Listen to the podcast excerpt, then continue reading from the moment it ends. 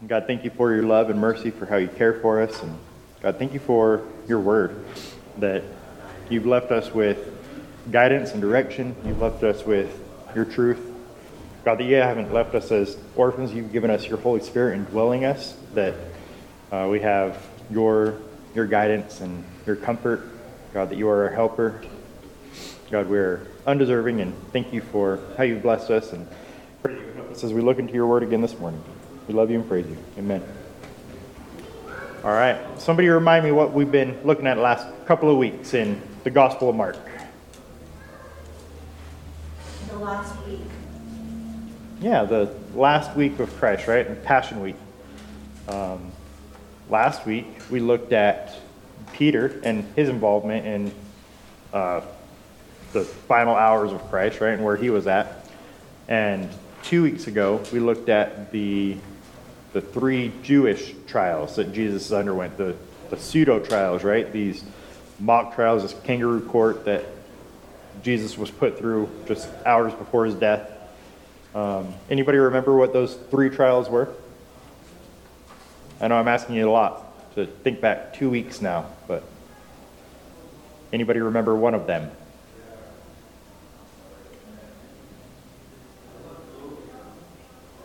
Maybe not. Like the ones before, are you asking like before who, or what are you asking? Yes. Like before yeah. Pilate? And, is that what you're asking? Uh-huh. But we haven't got to those yet. We're going to look at Pilate's trials today. But yeah, those were some of them. Like the, I don't know. Was it when like the Pharisees were questioning him? Yeah, good. So we're we're getting somewhere. About the wives and stuff? About what? About like the wives and... Oh, that was a few chapters ago. That was okay. Chapter twelve. Okay. But yeah, he's kind of been on trial all of his life, right? Because... he's had the, the Pharisees and all these groups who've been coming after him, and they're trying to trip him up and get him killed, right? That was their goal from all the way back in Mark three six, when the Pharisees were getting together with the Herodians, and they were seeking how they might destroy him. And ever since then, they've been trying to trip him up, trying to get him in some kind of bind, um, trying to get him to uh, contradict himself. And of course, they've been unable to all this time. And so now we get to the end of Jesus' life, and they have an opportunity because Judas has made himself available to betray Christ. And so after the whole encounter in the garden, Jesus going to the garden with the disciples, he takes the three, and they go farther into the garden, and Jesus leaves them and says, hey, will you guys pray for me? Uh, and then he goes off, and he prays even farther in the garden by himself. And then he's approached by this big crowd. Remember, they brought the whole... a whole Roman cohort up against him, so upwards of six hundred soldiers that they brought up against Jesus, along with the the elders and the temple police, and they came up against Jesus, and then that's when the, the trials began. So let's do a little bit of review. Here's the six trials that uh, took place before the crucifixion of Christ.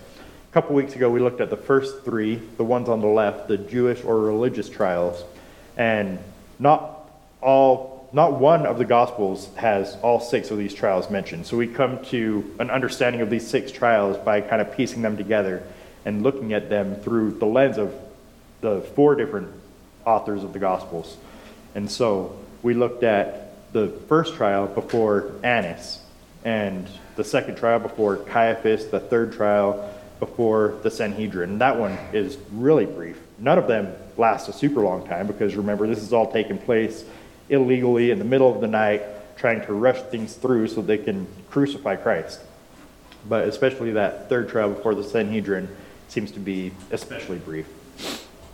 Now, two of those trials uh, we looked at with Annas, or before Annas, before Caiaphas.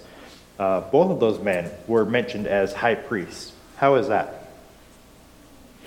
Remember, high priests were supposed to serve their term through, it was supposed to be a lifelong term. So how is it that we have two high priests who are involved in these mock trials of our Lord? Well, one of them's the current high priest, one of the past one. Yeah, good. Yeah, so Annas, he was a, a previous high priest. Uh, it had been a couple of decades, it seems, since he had been high priest. He was high priest for five or six years, and since he was high priest, he passed it on to his family. He had five of his sons who were high priests since then, and now Caiaphas is the current high priest when Jesus is being uh, so-called tried in this trial, right? And he is the son-in-law of Annas, and so they're keeping it in the family, trying to use this uh, religious position as a position of political power and authority. It's a total misuse of what it was supposed to be uh, used for, the purpose of a high priest. And so, yeah, we have these two high priests who aren't using that role properly, and Jesus was seen before them. And then early in the morning, on the day that he would actually die, they all came together, and just to kind of make things look proper, right, make things look kosher, so to speak, they brought everybody together, and they had the full Sanhedrin, the full seventy, plus the high priest, were all there. They cast their vote, and they decided, well, we're actually going to have Jesus killed. That was the deciding vote that uh, took place in the daylight, so they could at least seem like they're operating above the law. Any other thoughts or questions on those first three Jewish trials before we get into the Roman trials today? All right, and remind me, where was Peter at all this time? We looked at last week. All these trials are going on. What's Peter up to? He's nearby. He's watching. Yeah? Well, he started out in the front of it. Yes. He was first arrested. He tried to defend Jesus. He's out there slicing ears off, right? Yeah, yeah, at least one. Ears, probably not the, the proper term, but he was ready to fight. And he had admitted and, and confessed boldly as much just hours before that, I will die for you, Jesus. I'm not going to betray you. And thinking that he knows better than Jesus. But then he's just, yeah, sitting there watching, just observing. And I'm sure that he wishes that that was all that could have been said about him, right? But he didn't just sit there and watch. He denied Christ three times and ran off and was no longer there, no longer observing. He was out of the picture, just mourning his sinful heart. All right. Well, we are looking at these first three trials, or the latter three trials, rather, the Roman trials. Uh, let's go ahead and open up to Mark fifteen if you're not already there. We'll go ahead and start by reading Mark fifteen, verse one. It says, "Early in the morning, the chief priests with the elders and the scribes and the whole council immediately held a consultation. And binding Jesus, they led him away and delivered him to Pilate." So here, just in this one verse, we see a, a summary of the third trial, the trial before the Sanhedrin. And uh, it's anticipating his first Roman trial, or his first civil trial, in just this one verse. He's leaving the council before the Sanhedrin, and they're getting ready to go before Pilate. Now, notice within this verse, it's nuts to me, toward the end it says that they actually bound Jesus. Remember, again, they had possibly upwards of a thousand people who were there in the garden. They had all the strength, all the manpower. Um, as Jerry mentioned, Peter tried to go out swinging his sword, and Jesus told him to stop, told him knock it off, put down your sword. He even healed the man's ear, and yet they still thought, we need to bind this man, we need to actually put him in in cuffs, so to speak, even though they were there with um, with swords and clubs, right? I was trying to think of what the term was, but yeah, clubs and swords, again, totally outnumbered Jesus, but they still bound him up. Um, back in fourteen forty-eight and forty-nine, Jesus points out this inconsistency, inconsistency to them as well. It says, "And Jesus said to them, 'Have you come out with swords and clubs to arrest me as you would against a robber? Every day I was with you in the temple teaching, and you did not seize me. But this has taken place to fulfill the scriptures.'" And so they had no need to actually bind him up. This was Jesus, right? The the humble and meek, gentle and lowly, coming in, riding on a donkey just days before. And they thought, you know what, we're going to bind him up, even though it was completely unnecessary. Um, That's the, the sinfulness of man. Yeah, Jerry. Well, it's probably also show for Pilate. They didn't want to take him there like yep. just any ordinary man. That they were wanting him crucified. They had to at least give him the appearance that he's dangerous. Yeah, they're just putting on a show for Pilate, aren't they? And yeah, that's where they're headed at the end of verse one. They bound him and led him away, delivered him to Pilate. What do we know about Pilate?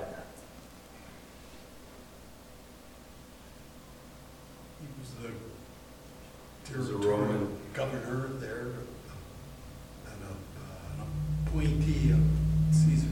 All right. Yeah, so a Roman governor, an appointee of Caesar. Um, does history remember him as a, a good guy or a bad guy? Thumbs down, right? Not a good guy. Um, you guys familiar with the Apostles' Creed?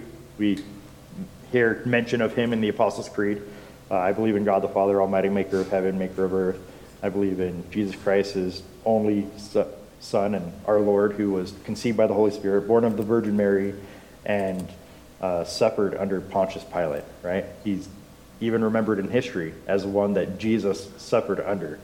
Uh, Not a, a great history with uh, with Pontius Pilate, right? Pilate was a cruel Roman prefect over Judea. That was the area that he had command and control over, who pred who was prejudiced before even hearing Jesus' case. Uh, he was prejudiced on a, a couple of accounts. First off, the fact that he's a Roman, right, in this region of the Jews. Um, That makes him quite prejudiced because he's there is an, an occupying force. The Jews don't want him there, and he doesn't really like the Jews either. In fact, he hated the Jewish people. In Luke thirteen one, that's where uh, these people come before Jesus, and they're telling Jesus about the Galileans whose blood Pilate had spilled and mixed in with their sacrifices. That was attributed to Pilate. He's the one. He went and he killed those Galileans, and their blood was mixed in with their sacrifices. And that's one of those little instances in Scripture where you're like, well, what what does that mean? Give me some more information, some more context, but that's really all that we get. And Jesus takes and flips that story and says, well, you, you really think that you're more righteous than these Galileans? You're not. They're not any more sinful than you guys. You guys are just as sinful and in your flesh as those Galileans who had their blood spilt and mixed in with uh, their sacrifices. But again, that was just to point out the fact that Pilate is the one who's orchestrating this. He didn't have a great love and appreciation for the Jewish people. Also, he was prejudiced in the sense that he only came to Jerusalem for special events. He didn't live in Jerusalem, so he was only there for uh, these big citywide events like Passover. And he was there to ensure peace and order. That was his purpose for being in the city. And so he already had this kind of mindset of things are going to happen, riots might break out, there are going to be troublemakers, people are going to uh, rise up, and I need to be there to keep things settled, right? To keep order in place.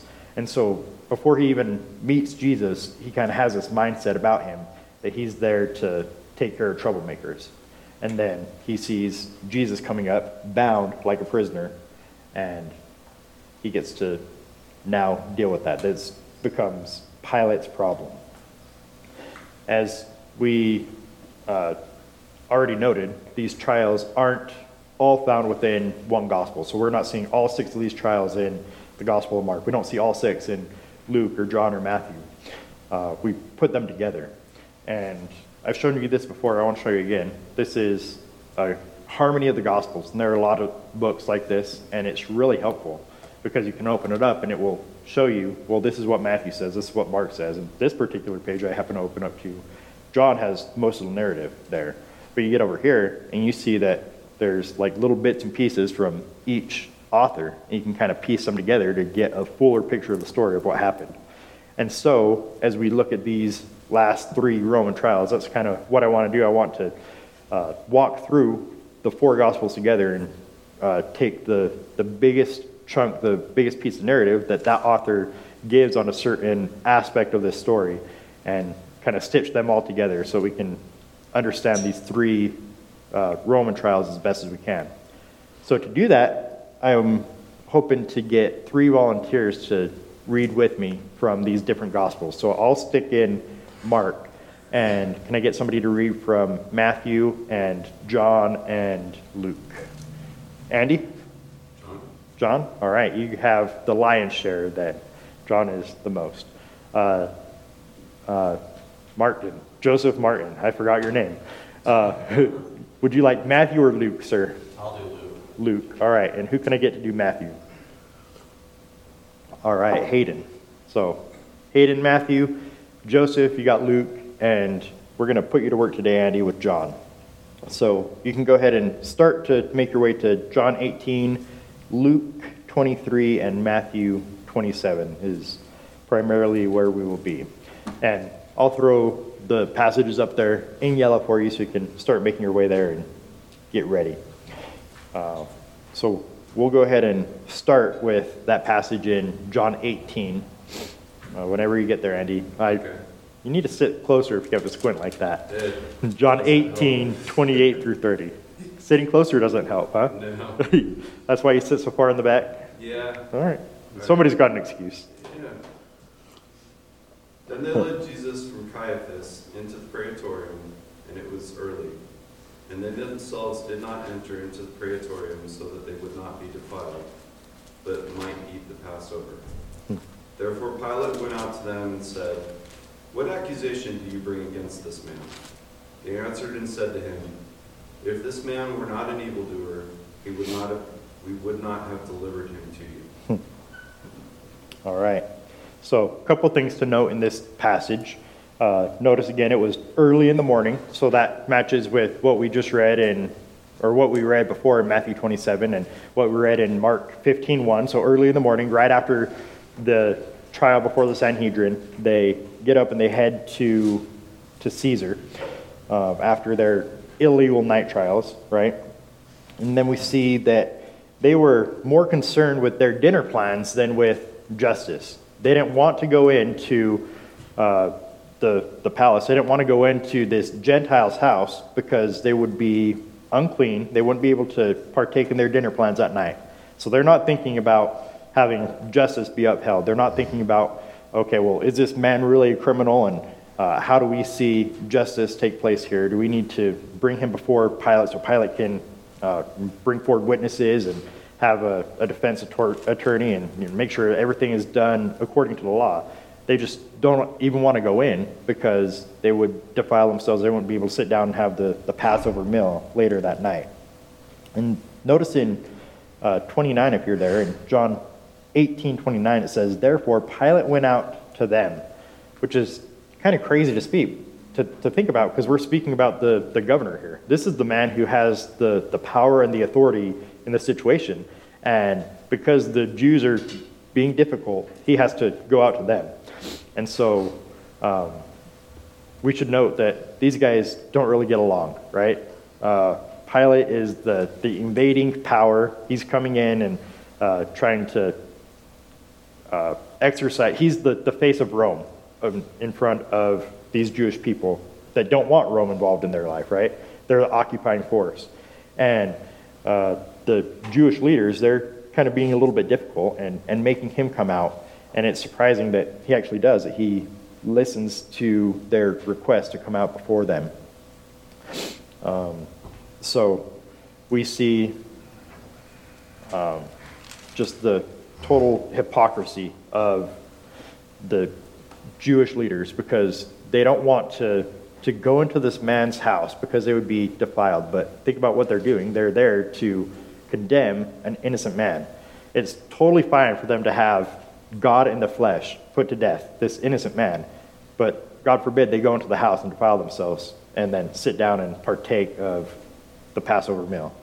Uh, this is akin to what they did with Judas, right? Where they're willing to pay him these thirty pieces of silver to betray Jesus, but then he goes back and says, "This is blood money. I don't want it. I feel guilty." And they say, "No, we can't take this. This is blood money. This isn't a, a righteous use of money. We can't take this," even though they're the ones who gave it, gave it to him for that purpose. Just total hypocrisy. We see the same thing here. Oh, we can't go in there because we'll be unclean while we're trying to have Jesus put to death. uh, absolutely ridiculous. They asked Pilate to condemn Jesus just based on their word, to assume their guilt. And again, we can see a little bit of the uh, the sarcasm on their part, that they're asking him, well, you need to, to come out here and you need to just put him to death. Just take our word for it. You don't even have to, to try him. You don't have to uh, do anything uh, to see whether or not he's guilty. We we brought him here. We wouldn't even bring him before you if he was innocent, right? Obviously, if we're here, then he's guilty. Just go ahead and condemn him and put him to death. That's what we want you to do for him, or do for us. And I think even in the way that they presented that, that in verse thirty-one, uh, no, thirty rather, if this man were not an evildoer, we would not have delivered him to you. That's kind of snarky, right? Again, talking to somebody who's in authority over you, who's taken the time to come out and uh, appease you because of your uh, religious rights, and they're being snarky with him. So we see that there's bad blood among these guys, literally, right? Like we saw back in Luke thirteen. Um, these guys don't get along at all. All right, well, let's look at Luke twenty-three, one through two. You got that for us, Joseph? It says, then the whole body of them got up and brought him to Pilate. And they began to accuse him, saying, we found this man misleading our nation and forbidding to pay taxes to Caesar, and saying that he himself is a Christ, a king. All right. So, look at what they accuse him of in verse two. We found this man misleading our nation, forbidding to pay taxes to Caesar, and saying that he himself is Christ the King. Is Jesus guilty of these charges? Yes. All of them? Yeah, he's not misleading the nation, right? Um, to... claim that God is misleading anybody is blasphemous, and so they're guilty here of blasphemy. Forbidding to pay taxes to Caesar. Jesus didn't do that, right? Remember, uh, Sam taught back in Mark twelve, the whole passage where they're trying to trip up Jesus and say, well, should we pay taxes to Caesar? And he says, well, bring me a denarius, bring me a coin. And said, there's Caesar's image on it, right? So render unto Caesar that which is Caesar, render unto God that which is God's. And we know from uh, Matthew seventeen that Jesus actually paid taxes. He told Peter, go out and, and find a fish and look in his mouth, and there was a coin in it to pay both Jesus' taxes and Peter's taxes. So they're, again, just trying to throw anything up against the wall to see what's going to stick against Jesus, because they have this animosity towards him in their heart, and they're trying to see, okay, well, what can we get that is actually going to, to land, that's going to put him to death? And this is what they come up with. But notice that these specific crimes are crimes that would be of interest to the Romans, right? Because the Romans, they're not worried about Jesus being a, a blasphemer. They're not worried about him uh, saying that he's the Son of God. They could care less, right? They have a plethora of gods. And so to blaspheme God isn't a, a, of Roman concern. It's not a Roman law that you shouldn't blaspheme. But what is of Roman concern is somebody else rising up to take the place of Caesar, somebody else rising up to uh, to come up against Caesar, to challenge his authority. And so these specific accusations were crafted to cast Jesus as a, as a political insurrectionist, and would be seen as alarming for the Roman authorities, who are trying to keep peace, who are trying to make sure that Caesar is happy and nobody is challenging his authority. John Grassmick says in his commentary that before the Sanhedrin, Jesus was condemned for blasphemy under Jewish law, but here he was tried for treason under Roman law. On both occasions, he was sentenced to die in conformity with God's will. That's important to keep in mind, that uh, behind the scenes, God is one who is working all these things together for his good, according to the purpose of his will. He's the one who is controlling all these circumstances, but the two main parties coming up against Jesus, the Romans and the Jews, are doing so for different reasons. And the Jews are being very crafty and sneaky in the accusations that they're bringing against Jesus before Pilate. Any thoughts or questions to this point?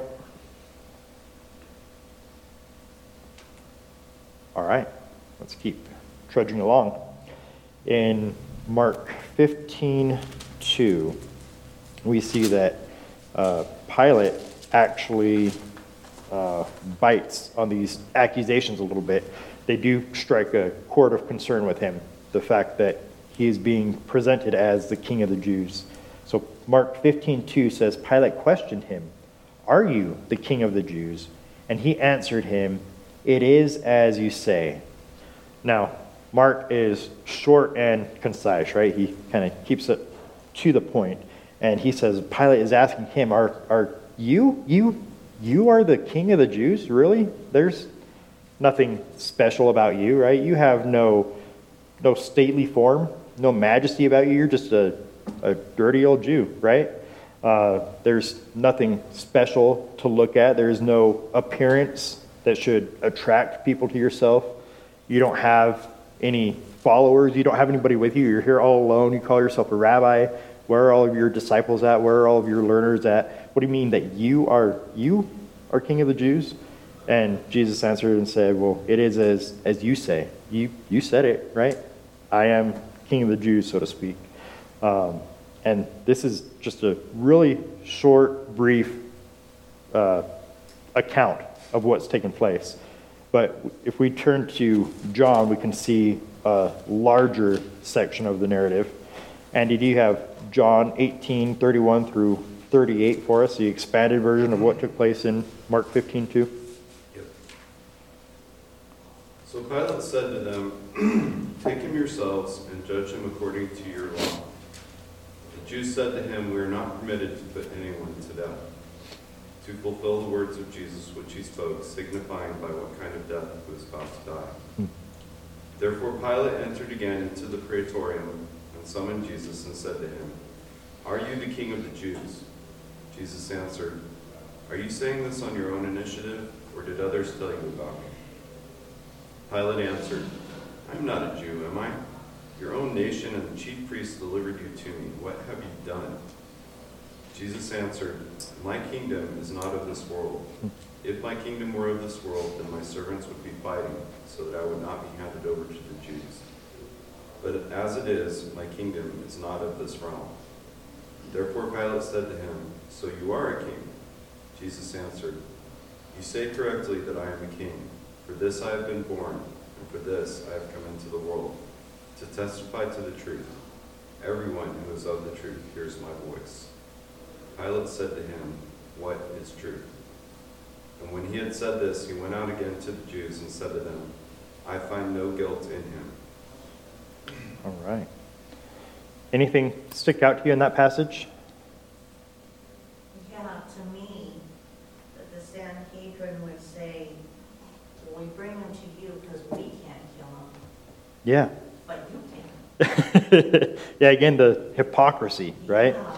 Yeah. And a couple of weeks ago, we went back and we looked at how there's actually provision within the Mosaic law that they could put a blasphemer to death, right? They could stone a blasphemer.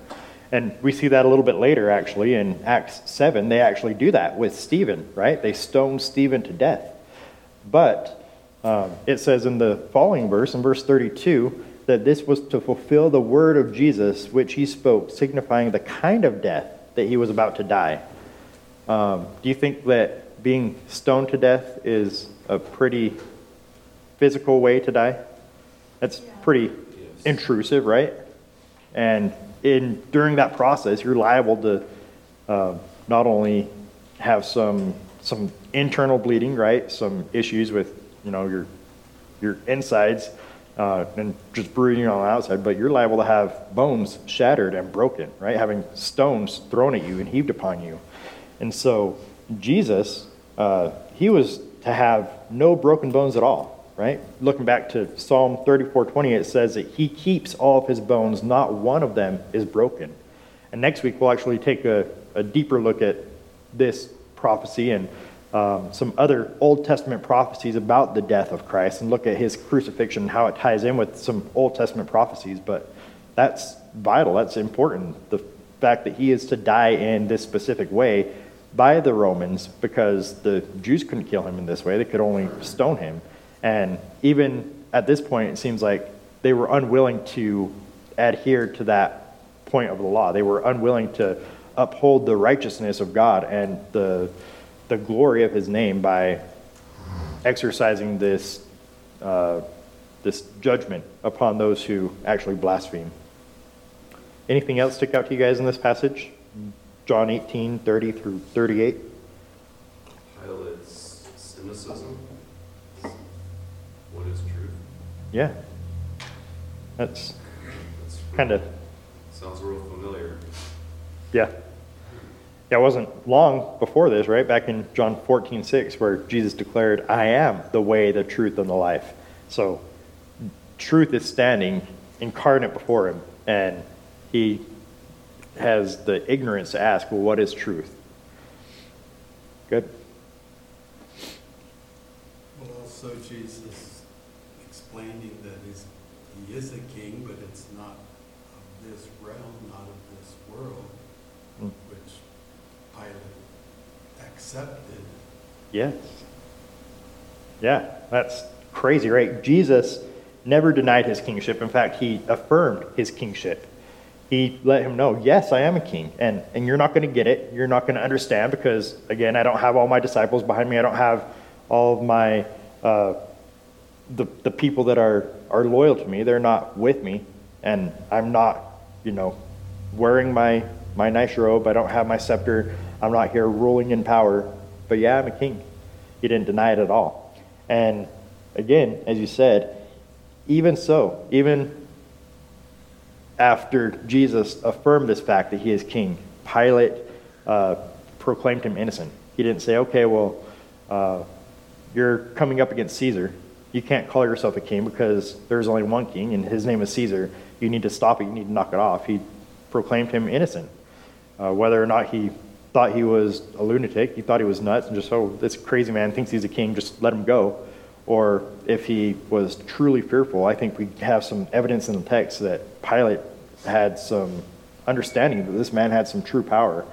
Um, it's hard to really get inside of his head and know what he was thinking, but in the end, he proclaimed him innocent, even though Jesus never denied the fact that he was king.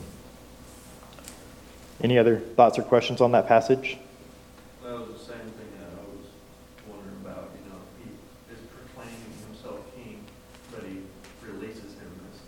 I find it fault in him. Um, Does he not have a history with Jesus? Like, did, you would have think, you would think that with Jesus' fame throughout the country, he would know that this guy in front of him has raised dead people. He has committed all these, all these miracles, mm-hmm. and now he's saying, "I'm king." I mean, you would think he would be very, uh, you know, we need to do away with threat because I mean, he's legitimate somebody to mess with. Yeah. I mean, he is a, he has more authority than most of the kings in that day. Yeah. Uh, as far as what he can do. It's hard to imagine that he wouldn't have heard about Jesus at some point. We read later on in Luke that Herod, he was aware of who Jesus was. He had uh, an understanding of the fact that he existed, but he had never met him. Caesar lived in Caesarea. He didn't live in Jerusalem. He was just there for the holiday. But yeah, I have a hard time believing that he hadn't heard something about him. And so, yeah, we have to go back to the whole uh, C S Lewis, right? He's either liar, lunatic, or Lord. And uh, surely uh, Pilate had one of those in mind for Jesus. Oh, this guy's just lying, or he's absolutely nuts. Remember, that's what his own family thought about him uh, back in chapter three or four. They thought, well, Jesus is just crazy. We need to get him away, right? He's not even feeding himself. And so it's reasonable to think that perhaps Pilate thought that he was crazy too and was just willing to let him go. Or maybe he actually thought, this guy truly is Lord. I don't want to mess with him, so I'm going to proclaim him innocent. And it seems like he's really trying throughout these, uh, at least the two aspects of his trials, to proclaim him innocent, to see him let go and set free. Or he's seeing, seeing that Jesus literally is messing with the heads of his enemies. He might have got a kick out of it. Yeah. Because he's saying, I'm, I am your king. And they're saying, no, you're not. We're going to kill you. It, sure. it seems like he's pretty eager to pass him off on Herod, though, here in a minute. Yeah. He figures out that he's a Galilean. He's like, okay, well, there's there's Herod, who's in charge of the, the Galilean area, so I'm going to try to pawn him off on him. Jerry, then Andy. Well, it's also reasonable that he would have known about him, but he also, if he knew about him, he knew that he was not a zealot. He was not trying, doing anything. He's never yeah. done anything to try to overthrow Rome or to, to generate uh, a following. As, as was evident, he had no following. He would have been seen as a humanitarian. Yes, he would.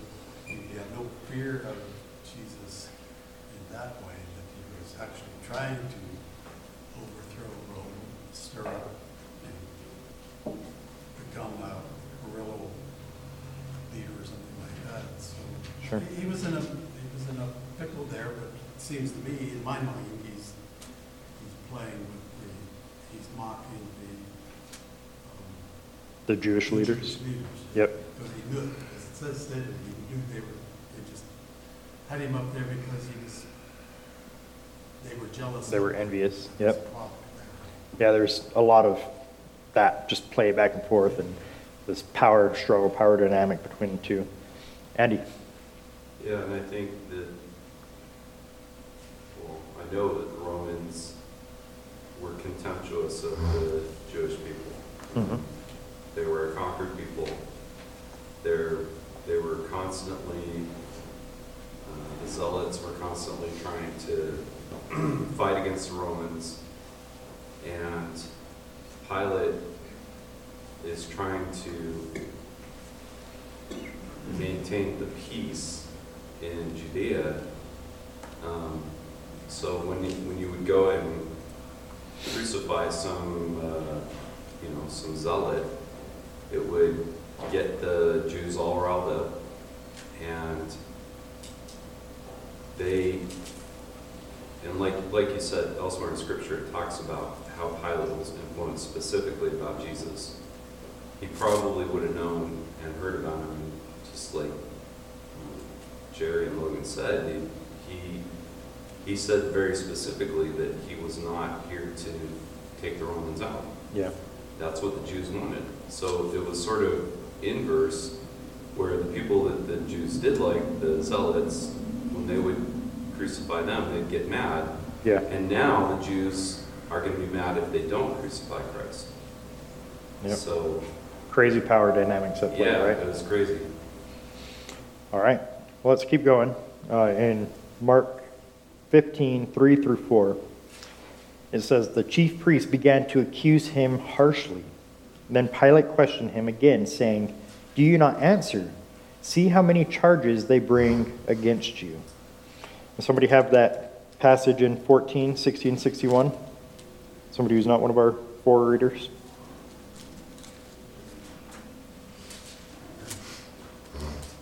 All right. Okay, go ahead, Christina. And the high priest stood up in the midst and asked Jesus, saying, do you answer nothing?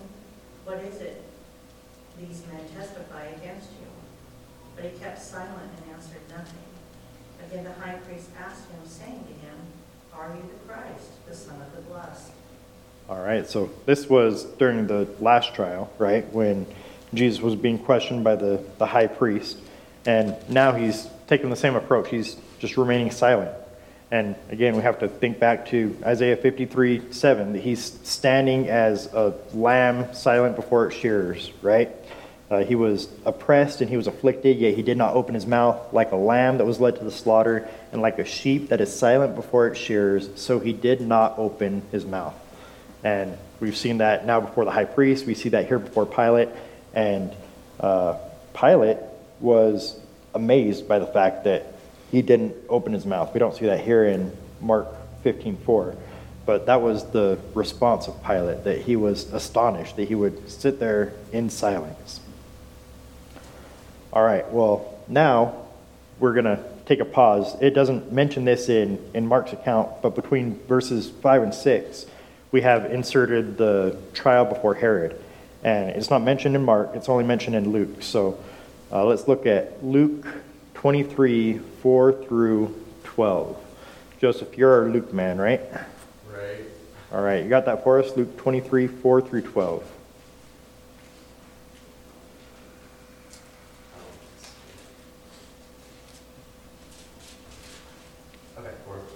Yep. Says, Then Pilate said to the chief priests and the crowds, I find no guilt in this man. But they kept on insisting, saying, He stirs up the people, teaching all over Judea, starting from Galilee even as far as this place. When Pilate heard it, he asked whether the man was a Galilean. And when he learned that he belonged to Herod's jurisdiction, he sent him to Herod, who himself also was in Jerusalem at that time. Now Herod was very glad when he saw Jesus, for he had wanted to see him for a long time, because he had some hearing about him and was hoping to see some sign performed by him. And he questioned him at some length, but he answered him nothing. And the chief priests and the scribes were standing there, accusing him vehemently. And Herod with his soldiers, after treating him with contempt and mocking him, dressed him in a gorgeous robe and sent him back to Pilate. Now Herod and Pilate became friends with one another that very day, for before they had been enemies with each other. All right. So again, this is the only account that we have of Jesus' trial before Herod. Uh, Luke is the only one who records this for us. We see that the Jews here were adamant about seeing Jesus killed. They weren't going to take no for an answer. They kept pressing Pilate, even though Pilate was trying to proclaim in verse four, I find no guilt in this man. In verse five, they kept on insisting, saying he stirs up the people, teaching all over Judea, starting from Galilee, even as far as that this place. And so, again, they're trying to appease his uh, desire to have Caesar upheld. So this man's an insurrectionist. He's stirring up the people all the way. And then uh, Herod hears, oh, Galilee. Well, I know somebody in Galilee. That's not my problem. That's Herod's problem. Let me pawn him off on Herod. And Herod um, was excited to see him, not because he wanted truth, right? But because he just wanted something different that day. He wanted a, a different feel of not having a normal, boring day in the office. Oh, there's something different going on. Oh, Jesus is coming. Maybe I'll see a magic show today, right? Maybe I'll be entertained somehow by seeing this man that I've heard all about. And again, if Herod has heard about Jesus, we can surmise that Pilate has likely heard about Jesus as well.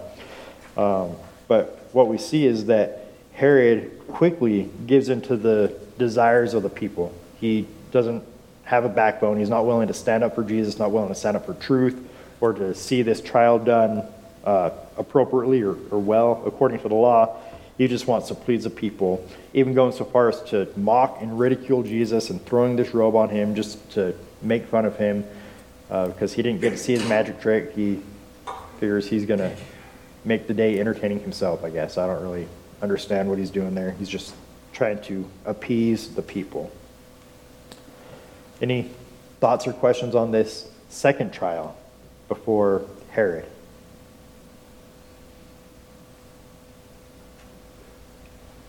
All right, so this is brief. This, again, is all the information we have on this trial. And then after this, um, it says that, let's see, verse twelve, now Herod and Pilate became friends that day. So before this, they were enemies. Oh, at the end of verse eleven, that after putting the robe on him, he sent him back to Pilate.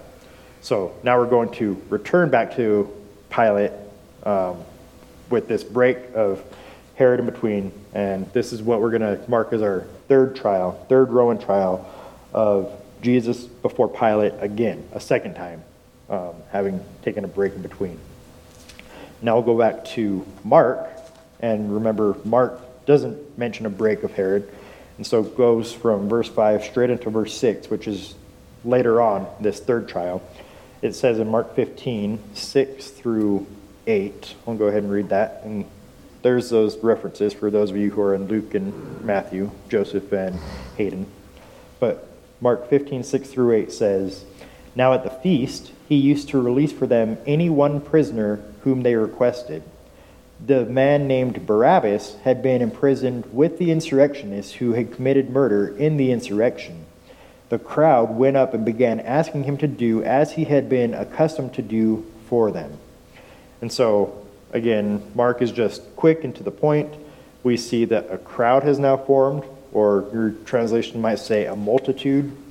We're introduced to this man Barabbas, who we're told is locked up with the insurrectionists.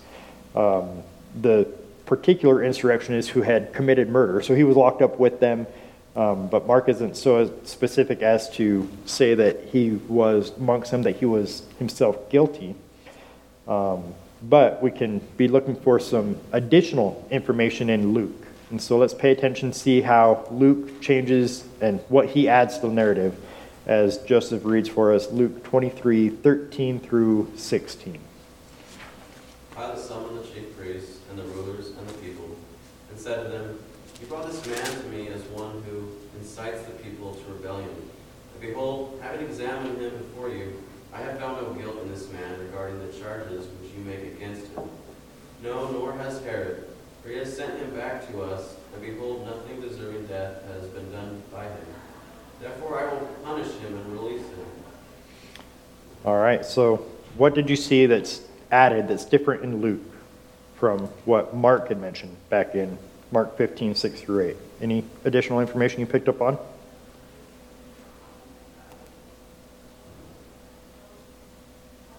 do you mean what's different? Well, Mark's account is fuller than, or Luke's account rather, is a little bit fuller than Mark's. So is there anything that you picked up on in Luke's account that Mark didn't mention in his account? Just that he's commenting that himself as governor and Herod as king, yeah, both have found no fault. Whereas in Mark, he's simply giving back to the Jews, what option do you want me to do? Yeah, good. Yeah, so he's uh, actually mentioning Herod here. Herod isn't even mentioned back in Mark at all. And here for the first time, we see that Herod actually proclaimed him innocent. Uh, he didn't really mention that before in verses four through twelve when he was talking about his trial before Herod, but here he says, yeah, Herod found him innocent, I find him innocent. Um, and so he's really trying to stick up for the people, or he's really trying to persuade the people to find Jesus innocent. He's trying to stick up for Jesus.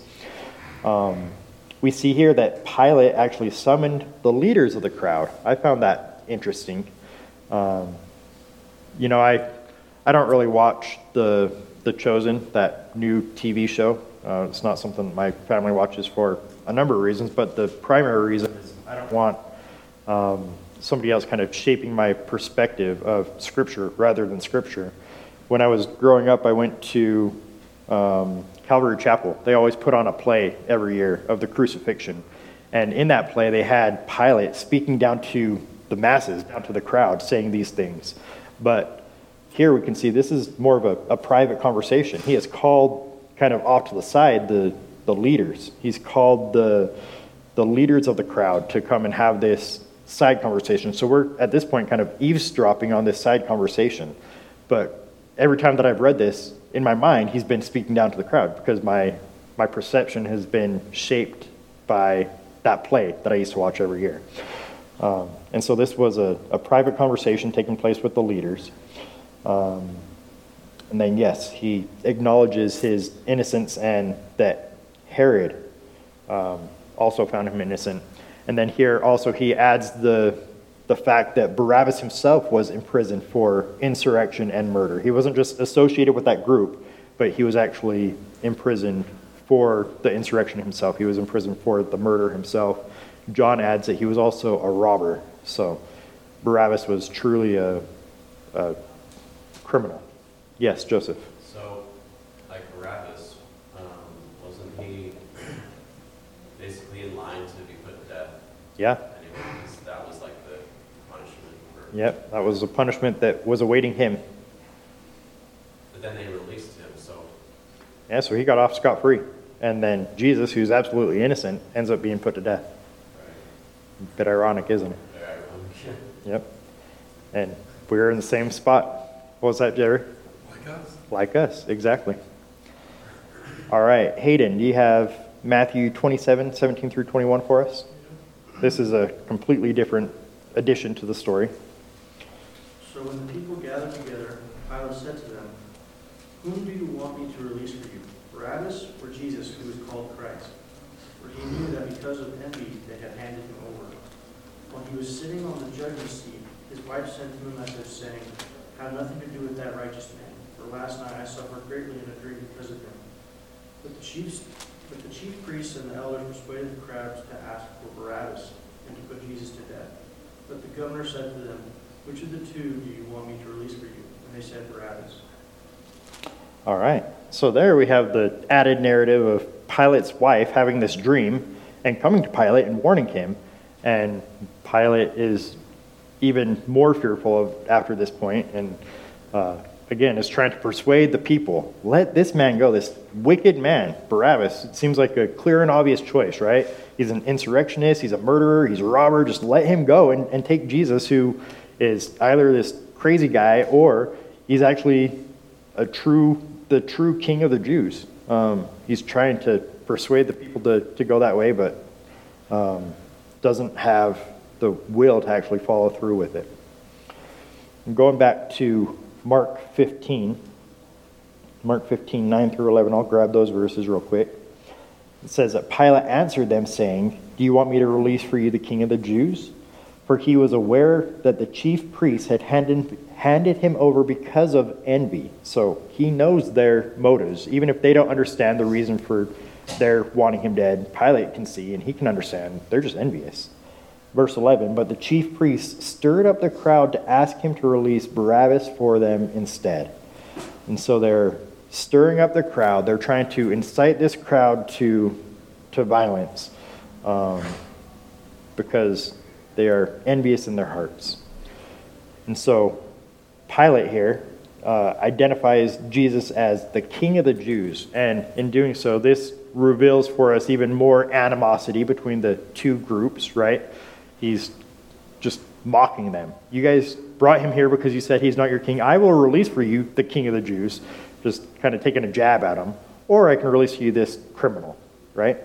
Does somebody have that verse for us in Acts four, twenty-seven, twenty-eight? That's a, a great verse. It really highlights the animosity, not just between Pilate and the Jews, but also between Pilate and Herod. Remember, we read that before this day they weren't friends, and they were brought together because of this animosity for Jesus, and then also throws in the, the Gentiles. Uh, surely you guys have heard the, the saying that, uh, what is it, the, the enemy of my enemy is my friend, right? A little bit of that's kind of going on here with all these different groups at play. Who's got Acts four, twenty-seven through twenty-eight? For truly in the city there were gathered together against your holy servant Jesus, whom you anointed, both Herod and Pontius Pilate, along with the Gentiles and the people of Israel, to do whatever your hand and your plan had predestined to take place. All right, so we see Herod and Pontius Pilate, Gentiles and peoples of Israel. None of these guys were friends with each other, right? The Jews hated the Gentiles, Gentiles hated the Jews, the Jews hated Herod for being a traitor. They hated Pontius Pilate for having this kind of authority over them. And again, as we read, Pontius Pilate and Herod, they didn't even get along until today. So they're kind of brought together by their joint hatred for Jesus. But all along, Jesus, or God is the one who's orchestrating these things. He's bringing these things all together. All right, back in Mark fifteen. I'll go ahead and read twelve through fourteen. It says, answering again, Pilate said to them, "Then what shall I do with him, whom you call King of the Jews?" They shouted back, "Crucify him." But Pilate said to them, "Why? What evil has he done?" But they shouted all the more, "Crucify him." Wishing to satisfy the crowd, Pilate released Barabbas for them. And after having Jesus scourged, he handed him over to be crucified. And will you add Luke on there for us, Joseph? Luke twenty-three, twenty through twenty-two. He adds a, a little bit to the narrative there. Pilate wanted to release Jesus, address them again. But they kept on calling out, saying, "Crucify, crucify him."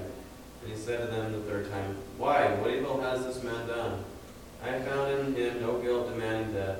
Therefore I will punish him and release him."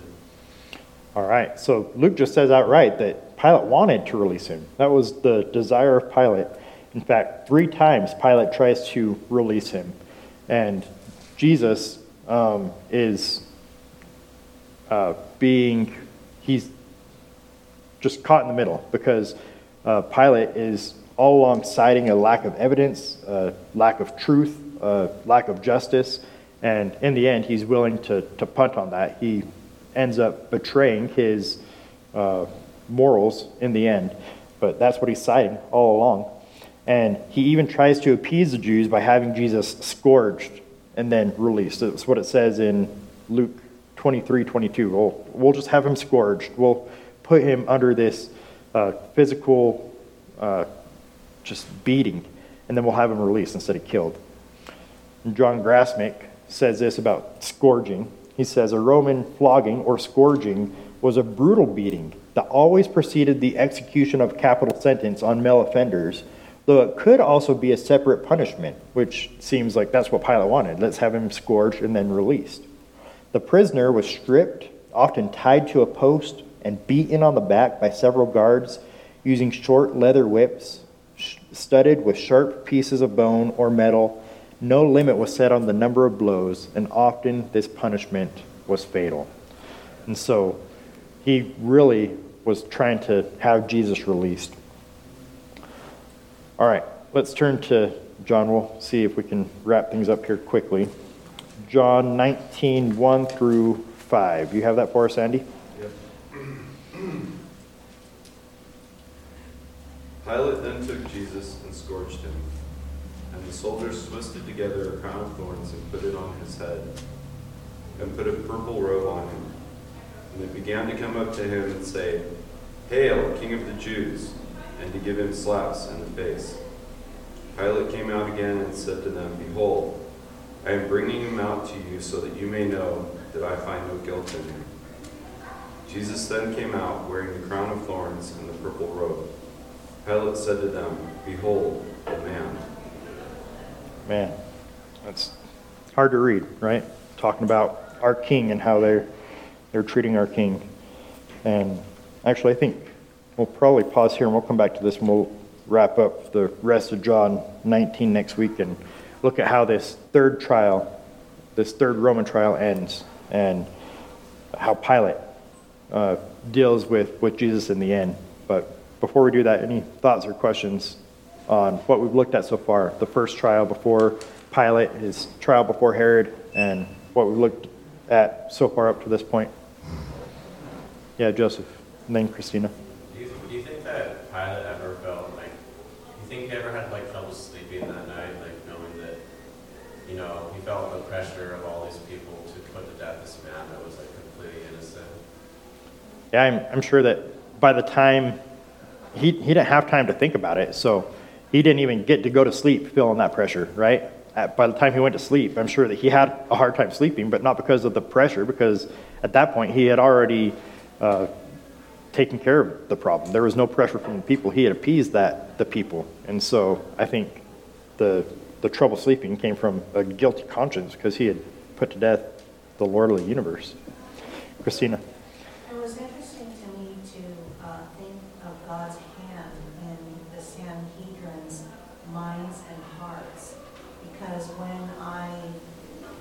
Through this study today, have come to realize that they could have, in their Mosaic law and tradition, stoned him if they had a bad relationship with Rome.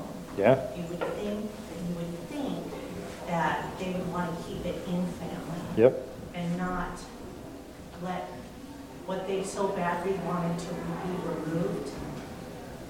Let somebody else deal with that. Yeah, well, let's, let's just do it ourselves, right? Let's do it ourselves, but yet, I guess, I, it just it's, makes me wonder why they wouldn't, except for it was the fulfillment of Scripture, and that's God's yeah. hand. Yeah. But they could have very easily stoned him. Yeah, so and God is orchestrating the heart of kings like rivers of water. How much more so these common people? God is in control of all things, yeah. Yeah, but yeah, just in their, their human wisdom, it would be much easier for them to say, oh, well, he's blasphemed God. We've already condemned him um, three times in these mock trials, right? We'll go ahead and stone him ourselves. But that wasn't within the, the plan of God. And so they had to go to Rome and their, their enemies. They didn't enjoy going to Pilate. And uh, yeah, all that was to fulfill Scripture. And we'll take a, a deeper look at that next week and see how Old Testament prophecy really ties in with the, the crucifixion and death of our Lord. All right, well, let's go ahead and pray and we'll break. And God, thank you again for your truth. Thank you for your word. uh, continue to open up our eyes and uh, draw our hearts to you. God, help us to, to worship you, to praise you, to lift you up in our hearts and with our mouths this morning. Amen.